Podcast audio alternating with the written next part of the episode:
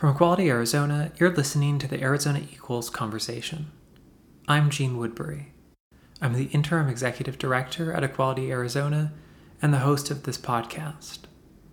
Each week on the show, I talk with a queer person living in Arizona about the map of their life. Uh, in this episode, talking with MJ, we actually ran into a literal mapping issue trying to meet up to record the conversation. And I left a little bit of that in because it bridged nicely into the conversation. My guest today, MJ, is a fairly recent transplant to Arizona, but has been able to make some pretty great community ties in the year that they've lived here. You'll hear them mention their wife, Jess, a few times, who works at the Tempe Public Library. We don't really include that context up front, so I felt like it'd be good to mention that here. MJ's own career as a queer movement specialist brought us to some really wonderful conversations about gender affirming surgery and the recovery process after that. This is an experience we were both able to talk about personally, and it was really meaningful for me to have that conversation. I also felt like it was really interesting to talk with a British trans person to get their perspective on the political trajectory of their home country, which has unfortunately seen the rise of a pretty dangerous anti trans movement. These people sometimes describe themselves as gender critical, but another term that's used frequently to describe them is TERF, T E R F, which is short for transgender exclusionary radical feminist. And we say that word uh, without actually explaining it, so I'm including that explanation here up front. And for one final note before we start the episode, I ran into a few audio issues with this recording, and I've done my best to correct those, but it's not perfect. Also, this episode is being published the day after Election Day, but I'm recording this the Monday before, which means whenever you're listening to this, you definitely know more than I do right now. You can find more up to date information from us on our website, social media, or through our newsletter, equalityarizona.substack.com, which is the same place we publish this podcast. And with that, let's get into the interview.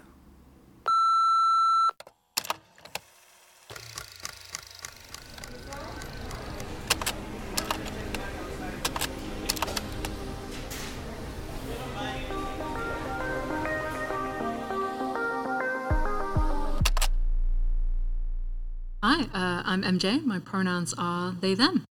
Thank, thanks for meeting me. Of thanks course, for being Jeanne. on the I'm show. so today. sorry about the timing. Oh, no worries at all. I think um, for whatever reason, the maps just don't work super well No. in this area. Yeah, it sent I me to, like I said, just past 22nd. Definitely not here. not even on uh, Camelback. I was on like Highland for a while as well, and I was oh was my like, gosh! Wow. definitely yeah, said no. Camelback. I'm Yeah. not in the right place. Do you live in this area? live in Tempe. Okay. And have only lived in Tempe for um, a little while now. Uh, so I was uh, explaining to them I don't even have the confidence to like drive around to try figure it out. I'm Oh, just right. like, no, I'm just fully lost. Yeah. so how long have you been in Tempe then? Uh, been in Tempe for I guess nearly a year now, but it still feels like That's still really recent. months. Yeah, yeah. But um, we moved here for Jess's work with the library. So Okay, that makes Yeah. sense. How did you feel about moving to Arizona? I think, you know, for a lot of people, unless they have a reason, maybe that's not their first inclination. Yeah, definitely not my uh, first choice, but like so more than happy to like support Jess. This job has been phenomenal for her. She loves it, and Tempe itself as a city is is lovely and nice and has its pros. Um, but leaving California was hard. Yeah, I, I think, you know, I, I love Tempe. I grew up in Tempe, but California has a lot more opportunity in a lot Mhm. of cases, depending on what you're trying to do. Absolutely. Leaving California for you, I imagine you had to leave some things behind. How long were you there for? Uh, so I was in California, I think, like five to six years. Like the Okay. move here kind of crossed that uh, five and a half years line. So yeah, I um, so I originally got to California from England for school. Okay. UC Davis for a year abroad. And I was like, oh, I very much want to live in California. uh, I also met Jess. fell in love, had a great like long distance romance for a while, Oh. and agreed that I'd uh, move to the states uh, to live here, California here. So yeah, I was there for about five six years. Uh, yeah, definitely left you know friends and community. right? Uh, in a way, I feel like I left also some resources for as a queer trans person. Yeah. Um, but we have family here. Jess's family is here, uh, and I'm starting to build community here with organizations like yours. So it's working out. What were some of those resources that you feel like um, you haven't been able to supplement here? Absolutely. I feel like uh, I, guess I would call it like more convenient access to gender confirmation surgery. Like I know is Right. available in Arizona, um, but it definitely felt like an easier process. Uh, Can you walk me through what you're seeing as the difference between like very easy in California, very uh, obscure maybe in Arizona? Absolutely. So, uh, so I had top surgery in California. Okay. That process was going to my doctor, explaining that that was the surgery that I needed, them uh, referring me to a um, gender mental health specialist within that insurance. This is all within the insurance Oh, nice. system Okay. of a Kaiser, and then that therapist going, "Yes, you have gender dysphoria. You need top surgery." And then, uh, then that was it. It was uh, uh, there was only one surgeon in the area I was in. He then ended up moving.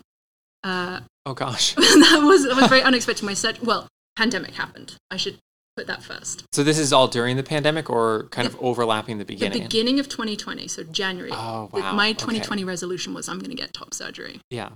and I started it in January. Got to meeting my surgeon, I think, in it must have been before the lockdown, but that also seems really quick. But I do think it was lockdown. And then the issue was that the waitlist got lengthened because everything locked down for that period of time. Right. So I was supposed to have surgery um, September of 2020, but because of everything, it got pushed back to more like November time. Okay. And my surgeon left the area in September. He, he did his last surgery and then was like, bye. Uh, I, I found out for a th- through a friend who he had been their top surgeon. I never directly heard from the insurance. You never got notified? No. God. I will say that was not an ideal No. part of the insurance process, but everything else up until then, quick, efficient, Mhm. great. And so uh, then it was a waiting game. I'd call the insurance back regularly, be like, "Is there a surgeon?" And no, okay. And I'd call back like a couple of weeks later. Is there a surgeon now? No, uh, Oh but I kept doing it until one day they called me and said there was a surgeon in Santa Rosa. I got in contact with uh, that department, and they offered me a surgery in two weeks.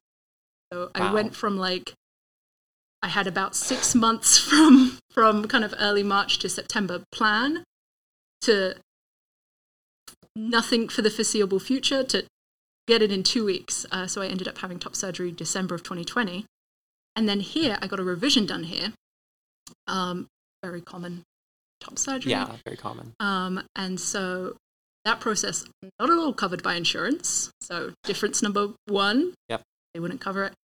Uh, still a fairly quick process, but by no means accessible.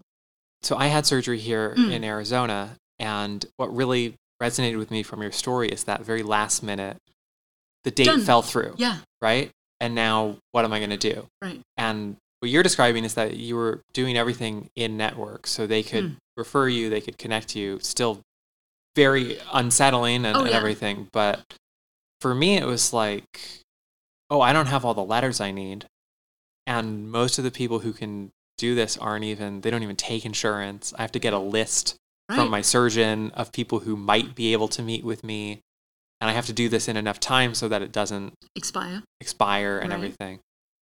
It's ridiculous. Crazy situation. Yeah, I'm sorry that happened to you. That's so stressful. At least it wasn't during the pandemic. I hey, it, it worked out. No, it did work out. It was um Yeah. actually they said they were like this ward was never used for any COVID situations. It would just shut down when it wasn't when they weren't doing surgery. So they're like, Oh, it's okay. strangely one of the safest wards we have oh, for Oh, right, surgeries yeah. during the pandemic. And I was like, great, fine, Perfect. happy about it. Yeah. Yeah. Yep. No, it's so I- it. I understand to a degree. It's I'm sure it's not people's fault things fall through. I'm sure my surgeon left for a reason, Sure. but it I, it feels personal. I don't know if yours felt personal. Where Oh. you're like, this means everything to me, and you've just taken Yeah. it away. It felt very, very personal. Yeah. There was a unique situation in my case that made it feel even more More personal.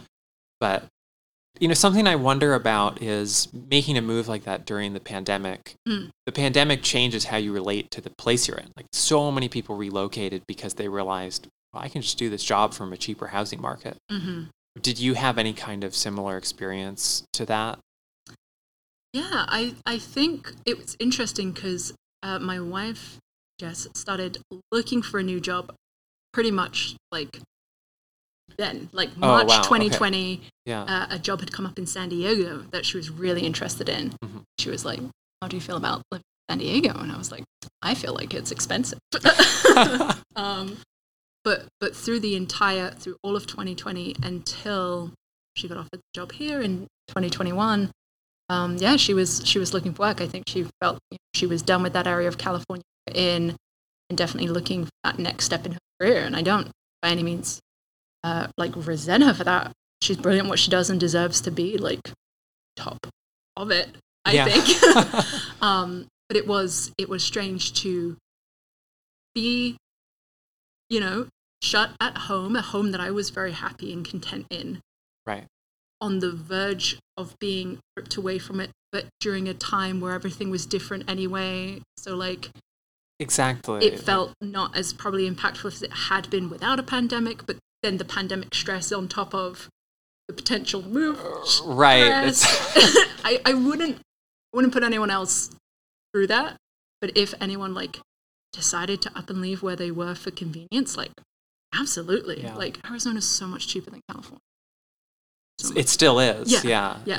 Des- it's despite, I think I read that Phoenix has had the most, highest rate of inflation of- Mm. of any city in the country, which is still so much cheaper still than so much cheaper California. than California. So- yeah it's challenging you're like that's not good it's better than what i had before so this Yeah. conflicting feeling there And so, if you've been here for a little less than a year or Mhm. about a year, I would assume that means probably a lot of the lockdown restrictions were mostly lifted when you first moved here. yeah What was that? Well, I mean, was it different in California compared to Arizona around that time?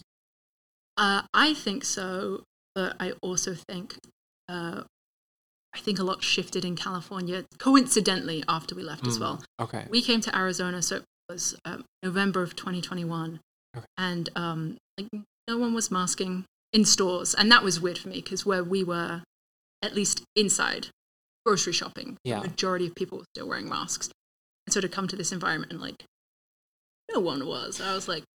It's different. It's different. They have a different attitude to it. And I think only a couple of weeks, if not a month later, all mask mask mandates got dropped. So before it was people just not doing it, and then it was like you have permission to not do it, and they were like, Yeah. "Great, we're not doing it I was already doing that. Yeah. yeah, yeah. So it definitely like it's challenging. I have a complicated relationship with California in that I Mm. feel like I loved it. I think I would move back if somebody gave a golden opportunity of like, "You've bought your house, your mortgage covered. Don't worry about the cost." I'd be like, "Great." Right. Yeah. don't think it's as liberal haven as it is portrayed to be. Yeah. Yeah. I think And- that's probably true. Right. So But of course, Arizona isn't very liberal. no, no. Although maybe it's the flip side. It's not as much of a conservative hellscape. as people as think it people is. think it yeah, is. absolutely. Uh, so Tempe, come into Phoenix, and have been to Tucson, and at least those three areas, I feel like have amazing resources that I didn't Yeah. Well, expect. Tucson is beautiful, and I Love it. think it also has one of the larger, more organized trans communities. I've heard that. Yeah. Yeah. I, I have heard that. You know, yeah, I, I really enjoyed Tucson. Um, yeah, just in comparison. So we were in Sacramento, now in Tempe. Them as cities, not that different politically Mm. from my very minuscule, not super involved perspectives. But, you know, Sacramento is the capital of California. You'd expect to be a bit more liberal than, Right. than other parts. But there were tons of non liberals and attitudes there as well. And then coming here at that point, November 2021, Mhm. I guess the weather's nice, so that's not too much of a shock, right? The weather's lovely, but growing up in England, even having lived in California Mm. for five years, it's hot. Yeah. It's hot. Oh no, no, it's it's very bad. yeah. Even the winter to me, like Arizona winter, at least this part of Arizona winter, is very much like gorgeous English summer. yes, that's what I've heard. Yeah, Yeah. yeah, yeah. So, so to me, everyone's like in coats and wrapped up, and I'm like, it's still quite hot. it's still, it's still very much shorts Yeah. and t-shirt weather. But having just done summer here, that was a lot. That was a lot. was that a regret moment for you? No, because we have air conditioning. Thank right. whoever's responsible for that. Um, but yeah, God, without that, like, Oh, right. It's- yeah. yeah, It's really the only reason we can have a Right. city here is, is air conditioning. Yeah, yeah, absolutely. It, uh, it is bafflingly hot to me. Yeah. Uh, I mean, England had that heat wave for like two days this summer around these temperatures. Of I, re- I remember seeing that in the news. Yeah, the country fell apart. We're not made Yeah. for that kind of heat. So it's so interesting now to live where that heat is like the average, the norm, Right. and then compare it to what I grew up in and just so different. Yeah. this is maybe a little far afield, but thinking about England, Mhm. um, there's been a really kind of insurgent TERF movement there. Uh, do you ever, does that enter into your life and your experience? Is that something that you think about when you think about home? Yeah, I definitely think England I left is not the England of today. Hmm. 100%. Uh, Jess and I have this conversation semi regularly about because I moved I moved here officially, uh, like visa, green card, getting it all, very end of 2015. We all remember what happened in 2016. Right. Brexit So Brexit and Yeah. Trump. and Trump. Yep. So I think if Brexit hadn't happened, I think Jess and I would have had a serious conversation about to the UK That makes sense. instead. But Brexit did happen, and England has tripled down on Brexit at every possible vote, which I don't understand. I'm not very against it. It's destroying the country. Um, and so, yeah, I have this really conflicting relationship now where I'm not patriotic in that way, and especially not from an American standpoint, where it can be a very big part of the American identity. It's not so much in, in at least my experience of England. Yeah. Uh, but uh, I'm definitely disappointed in my country as a whole, uh, the politics that are like and Yeah. dominating the country. Uh, and I definitely, every now and again, when I'm like, oh, would I move back? Would we move back? Uh, and I think in this current state, no. And I Oh, think yeah. there'd have to be a big political change um, for me to consider it again, the way I maybe would again if Yeah. Brexit and policies happening. And it feels like those are related the kind of isolationism and the transphobia Yeah. and Hundred percent. It, it's similar. Brexit and Trump, I feel, gave voices. Right. Like, yeah, no, you can say these things and you can hurt these people. And you can do this. It's Yeah. allowed. There's a law to make it allowed. Ah. no. Yeah. Ow. So yeah, no, absolutely. I completely agree with you. I think they're very linked. that's not an experience I, I really can relate to very much because I've been in Arizona my whole life. So Right. there's no like, is Arizona, because there's nowhere to go back to. It's just here. And I've traveled a lot and I've thought, oh, could I live here? Could I live there? And maybe, but partly it's like, is it better anywhere Right. else? Like, Mhm. what's going to make the difference for me as a trans person with the way things are headed, kind of just on a broad cultural level? I, I think you know, an, another experience I had, despite the fact that I've lived here my whole life, is that when I started to figure out my gender stuff and figure out that I was queer, I did not know where the community was. Mm. I just did not know where to find that. I grew up in Tempe, not in like downtown Tempe, and I think partly just it wasn't actually around me. Right. I had to seek it out. Did it take you time to find that here, or were you able to find that faster? Uh, I was able to find that faster for one reason, and one. We know them, love them. Brick Road Coffee. Without Brick Road, I tell Gabe and Jesse this time so much. Out Brick Road, my experience moved be completely and utterly different, wow. so much more isolated, so much more alone, and I think way less okay I've lucky to have moving uh, here. Uh, having Brick Road, being Gabe and Jesse, their employees, uh, the programs they put together, the LGBT book club run with the Tempe Library, the Yeah. Dungeons and Dragons nights, the like open mic nights, and just such community focus that they have, and and frankly, giving me reason to leave the house, going to get a great iced coffee from a small business that I'm over 100% okay with supporting. I don't have to second guess, like, where's my money going to? Which terrible billionaire am I actually putting money in the pocket of? Right. I'm like, no, I'm just supporting two phenomenal community members and their business, which is so, like, community made, community focused.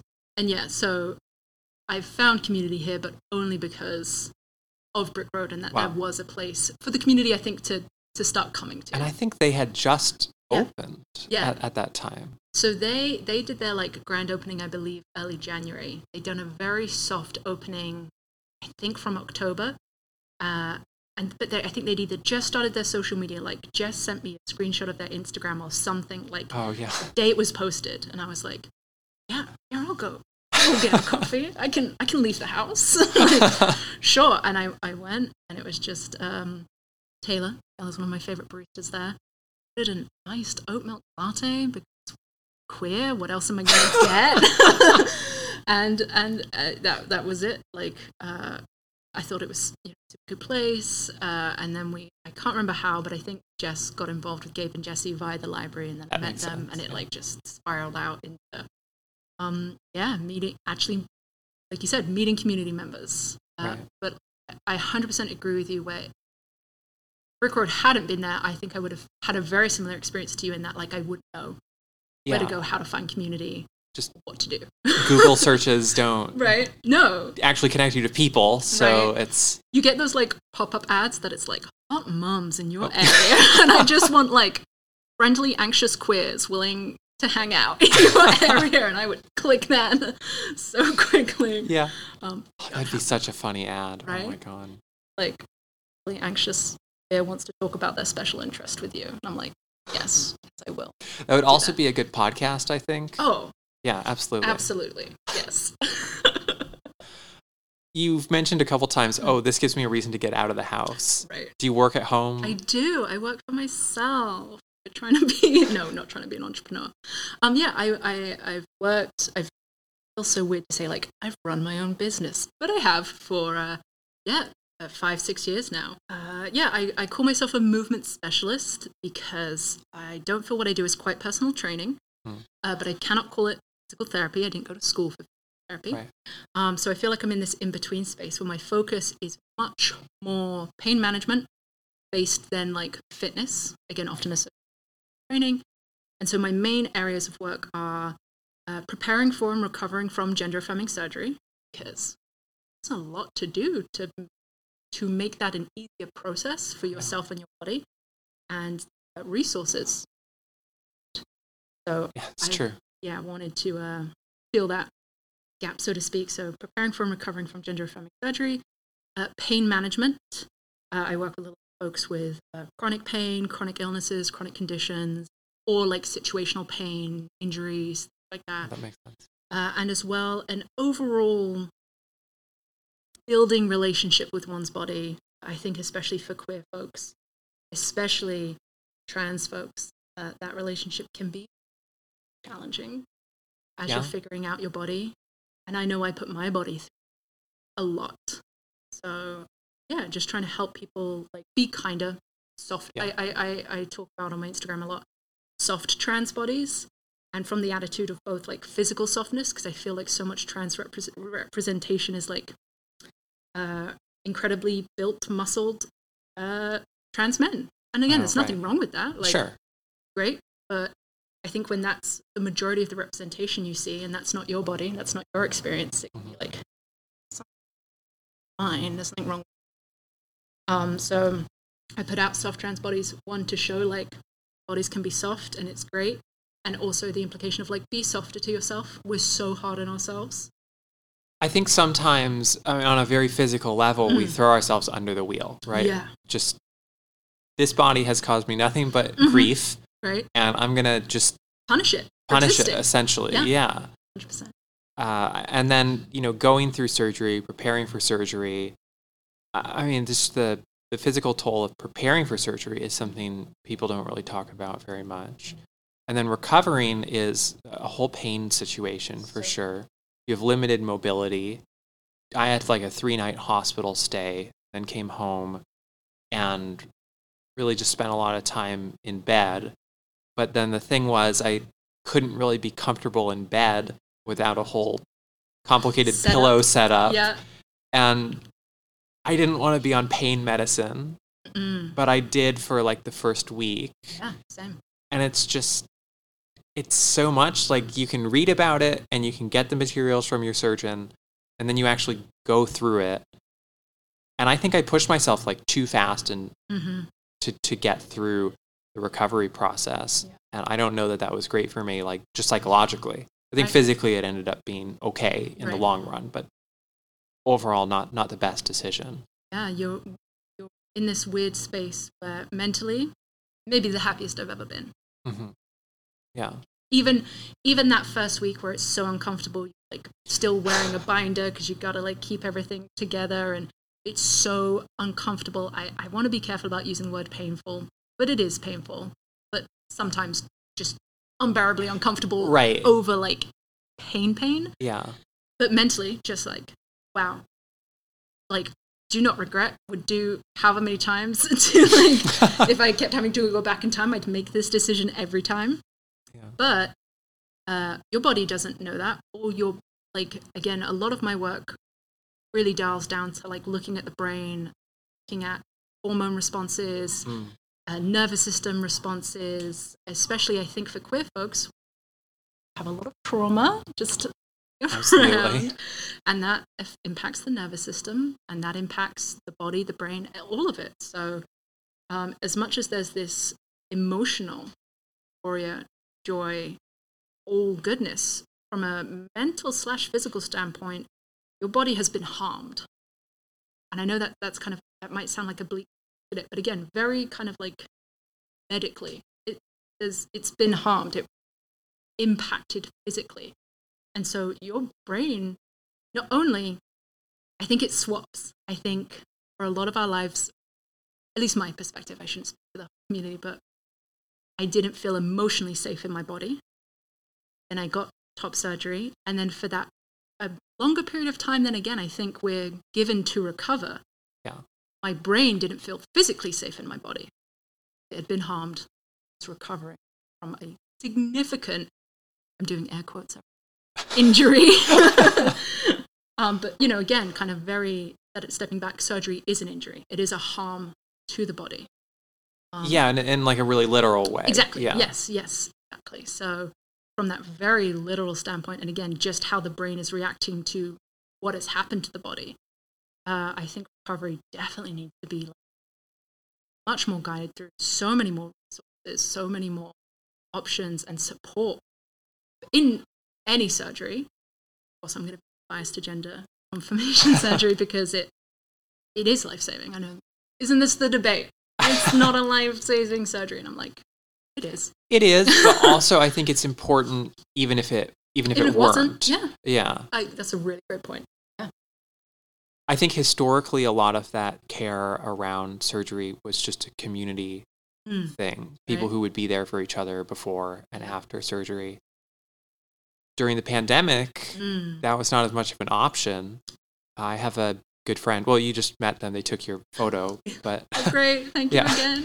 but my, my friend Tate got surgery during the pandemic Mm. and couldn't have anyone in the surgery center with them. yeah. recovery was very strange because I got to be around a bit during recovery, Mhm. but it was very much a choice to say, okay, well, I'm this is going to be the the social risk I take is to be here, and I'm not going to be in other places. I think it was right around the same time, like December 2020. Oh, nice. So it's it's something that I think really changes that. And being in a place like Arizona, where sometimes the community isn't as developed, you don't always have that community support to Right. lean on to. So it sounds like the work you're doing is Yeah, yeah. Trying to provide that in my own way, um, definitely uh, through like again the work that I do, the services I. Um, just trying to bridge that gap a little bit, especially for what I feel is a really uneducated part of recovery. I feel like, at least in my experience, I wonder if yours will be similar. Like, okay, you have the surgery, recover for four to six weeks, and then you're fine. From the like medical standpoint, Yeah. it's like, yeah, it's a four to six week recovery, and then you can do everything you did before. Like you're you're Yeah. medically recovered, and it's like, I've barely moved for a month. I've been restricting, you know, my arm use for this length of time. I've been even more hunched over because of this discomfort. I've not slept well. Uh, there's an impact on like digestion from the anesthesia and things like that. That's going to mess with other other hormones in the body. Like there is so much more than just waiting till the stitches aren't going to burst or whatever right. Or some arbitrary deadline. It's Absolutely, not yeah. really the end of it. Hundred percent. and your nerves have to stitch back together. right. There's so much going on in the body, and they really don't go into that with you. They don't talk to you about that. I am lucky. I had that knowledge just based on my job, my education, Mhm. uh, and like learning about the body, uh, which is why I wanted to like bridge that gap. So I offer like one-on-one training for folks to like work with them in preparation and recovering from surgery. But one of the things I'm most uh, passionate about is uh, that kind of like what I would deem the recovery period, which is that four to six weeks period of time that you're still kind of under medical recovery Yeah. because that is the most limited. I think that's the most uncomfortable period of time. Like you said, I think a lot of people push themselves through that period of time a little faster to like Yeah. get to where they want to be. And for a lot of that period of time, you're just, or I was actively bleeding, Right? right? Yeah. so, Drains, Yeah. like it's not, it's not, you're not like, I'm not sure if well is the right word, but you are like very actively recovering. Yeah. But I feel like it's, it's very much like, oh, just don't do much. Take your pain medication and you'll be fine. it's like my back really hurts. Like, mm. And it's like, no, where are the resources? Where's the information? Like, where is that, that, that, like you said, that community care of like, okay, this mobilization doesn't require any arm use. It's going to target your low back. It's going to help you like a little bit of that aggravation. Doing square breathing is going to kick in your parasympathetic nervous system, help keep your body calm, relaxed, feel safer in this very threatened environment your brain is existing in. And again, that's going to help with recovery. That is going to make it go faster without doing, um, you know, and just finding all that information. Like here's a gentle shoulder mobilization that again doesn't require any lifting, um, moving of the arms. Again, is just going to ease that upper back pain from being so hunched over, from being crowded over yourself for that period of time. Um, and so, uh, uh, online, not sure what I'd call it, uh, resource. Let's call it a resource. Movement Genius reached out to me, and we created a series together for top surgery recovery, Oh, cool. specifically for those first four weeks. Um, because once an individual is cleared for movement, I'm happy to kind of again kind of work with one-on-one program for them, work with Mhm. Weather Map to build a little bit more personally into what their body needs to feel and move better post surgery. But I feel like that one to four weeks, I, I feel like you should be prioritizing kind of like definitely resting. I don't think, I don't know if your brain fog was bad. Mine was terrible. I was yeah. just, yeah, completely fogged up for that kind of four weeks well because of the pain medication, because of Yep. the discomfort. So I don't think, I don't think it's an ideal time to be like, let's do an hour Zoom session. Right. Like, no, not at all. but if you've got like a 10 minute video you can play, follow along with, Yeah. that's way more accessible. So that's why we decided to do that. But my experience is like you were saying earlier, like if I look back Mm. at like selfies I have or pictures of me Right. over the past five years or whatever, the first time I see like real smiles, it's it's such a cliche, but it really is like at that moment, like the day after my surgery, and it's ridiculous. But you know, I can I can think about that, and I think that the easy thing to project onto that is like, here's the moment where I felt great. Mm-hmm. I did not feel great. I felt awful and I it impacted my relationships. Mm-hmm. It was none of it was easy for me. It was a very stressful time even though I was so happy Right. to get the surgery. And that, that's something that I think really can easily be overlooked of like you are going through a traumatic moment even though it's something that's getting you past other trauma you have Right. right and that's uh i don't know i've never really totally put it together that way Mm. but i mean if i had had better resources to prepare for that, process that, I think it probably would have helped me to just exist in myself and in community more uh, peacefully. Yes. Yeah, I, I absolutely have Jess be able to take the time off work that she did, and she she was like she cared for me the whole um, first week. You know that very uh, not everyone has drains. I did have drains, but like they're there. They're, they're, they're, they're hanging around. It's uncomfortable, and so having uh, a support system for that first week, I, I get people messaging me like, "Oh, I I don't have anyone. What do I do?" And I'm like, like, and I, I I don't say it that blatantly, but that's what I want to say. I want to be like, yeah. really shouldn't go through this alone, and to think of the amount of people that have to have a situation there heartbreaking. And so I feel like the more resources we put out there, mm-hmm.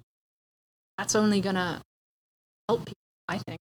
And going through it alone sometimes doesn't mean actually alone. But I mean right. going through it if you have queer people, other queer people with mm-hmm. you, or mm-hmm. other trans people with you, yeah. it's a very different experience than just having some kind of support network. Absolutely, absolutely. That's I think before we wrap up, I'd really like to ask now that you've been in Tempe for about a year, mm-hmm. you have this really amazing set of connections through Brick Road, Hell yeah. through the movement work that you do. What do you see as kind of like your immediate community future in Arizona? I'd love to put more yeah to put more movement resources out there i see um, your organization does like like bike nights and mm-hmm, runs yeah. and i love that and i've been trying to like find the time to like join because oh, cool. I, I i think that's such a incredible thing again i kind of talk back to what we talked about before is queer people and trans people um, really don't get a chance to feel joy through our bodies a lot, especially via movement. Again, yeah. I think there is a lot of like restriction, hiding, making yourself small, uh, don't draw attention, and also like in the relationships with our bodies on size and shape and all these things and the discomfort in one's body. Like I still don't like running. I'm never going to be a runner, but going for a little jog after top surgery, I was like, oh, it's because they were bouncing. That's yep. why I hated it. They don't do that anymore because they're not there. This is not nearly as bad. I still, still don't like it. Still not a runner. But just the like, oh, pe- like peace connected. That's yep. why it was so uncomfortable. Yeah. Right? And so I think, uh, yeah, providing more resources, more movement opportunity for folks to be like, one, you're safe here, as safe as one environment can be for queer folks. Uh, and two, like, you know, go through things safely. You can get just frankly like more education on your body and how it works and ways to again treat itself, treat it kindly, treat yourself kindly. Um, because again, so much not only nailed it earlier, do we punish our bodies for existing as trans folks, but that's the narrative of the world, isn't it? Like, uh, push through the pain, uh, grind, all these things. And I, I hate it. I hate it so much because it is, it's very aggressive and it is very negative. And it's this idea that that's morally superior to be able to like work so hard you hurt yourself, but you can then like keep going. I personally don't. That's a no. No, so, no. right? It seems logical when we say it, but people still do it. Gets very sucked into. It's very easy to buy into it. Hundred percent. It's what we've been fed. At least my entire life. I'm a kid of the '90s. Like, my whole life, just this narrative of like push, push, push, go, go, go. Um, and so yeah, an opportunity to like, hey, slow down. Uh, sounds maybe a bit cheesy, but like connect with your body rather than disconnect. Like be present via movement rather than using movement as an escape. The amount of times growing up that I used to get out of my body, yeah. too many, led to bad things. but again, I think that's quite a common experience for a lot of people. So, um, yeah, I think that's that's sure I'd love to see myself and Arizona, Tempe, wherever it's come together in that like how great if had uh, accessible, joyful spaces for queer folks, like only queer. Yeah. That's actually safe and for us and Yeah. our time. Yeah. Yeah. Oh, gosh, that's that is a really beautiful idea. I Right? think. One day. Well, thanks for talking with me today. We should talk more about that, actually. Right? I really enjoyed that conversation, and MJ and I ended up talking for like another 20 minutes afterward about Queer People Fit and their own movement work, and I, I loved it. I got a lot of really great ideas, which is actually a great opportunity to plug our upcoming event on Tuesday, November 15th, where we'll be taking an evening walk around an accessible trail at South Mountain Park. You can find out more about that at equalityarizona.org slash events. I want to thank MJ again for being my guest this week, and I want to thank all of you for listening.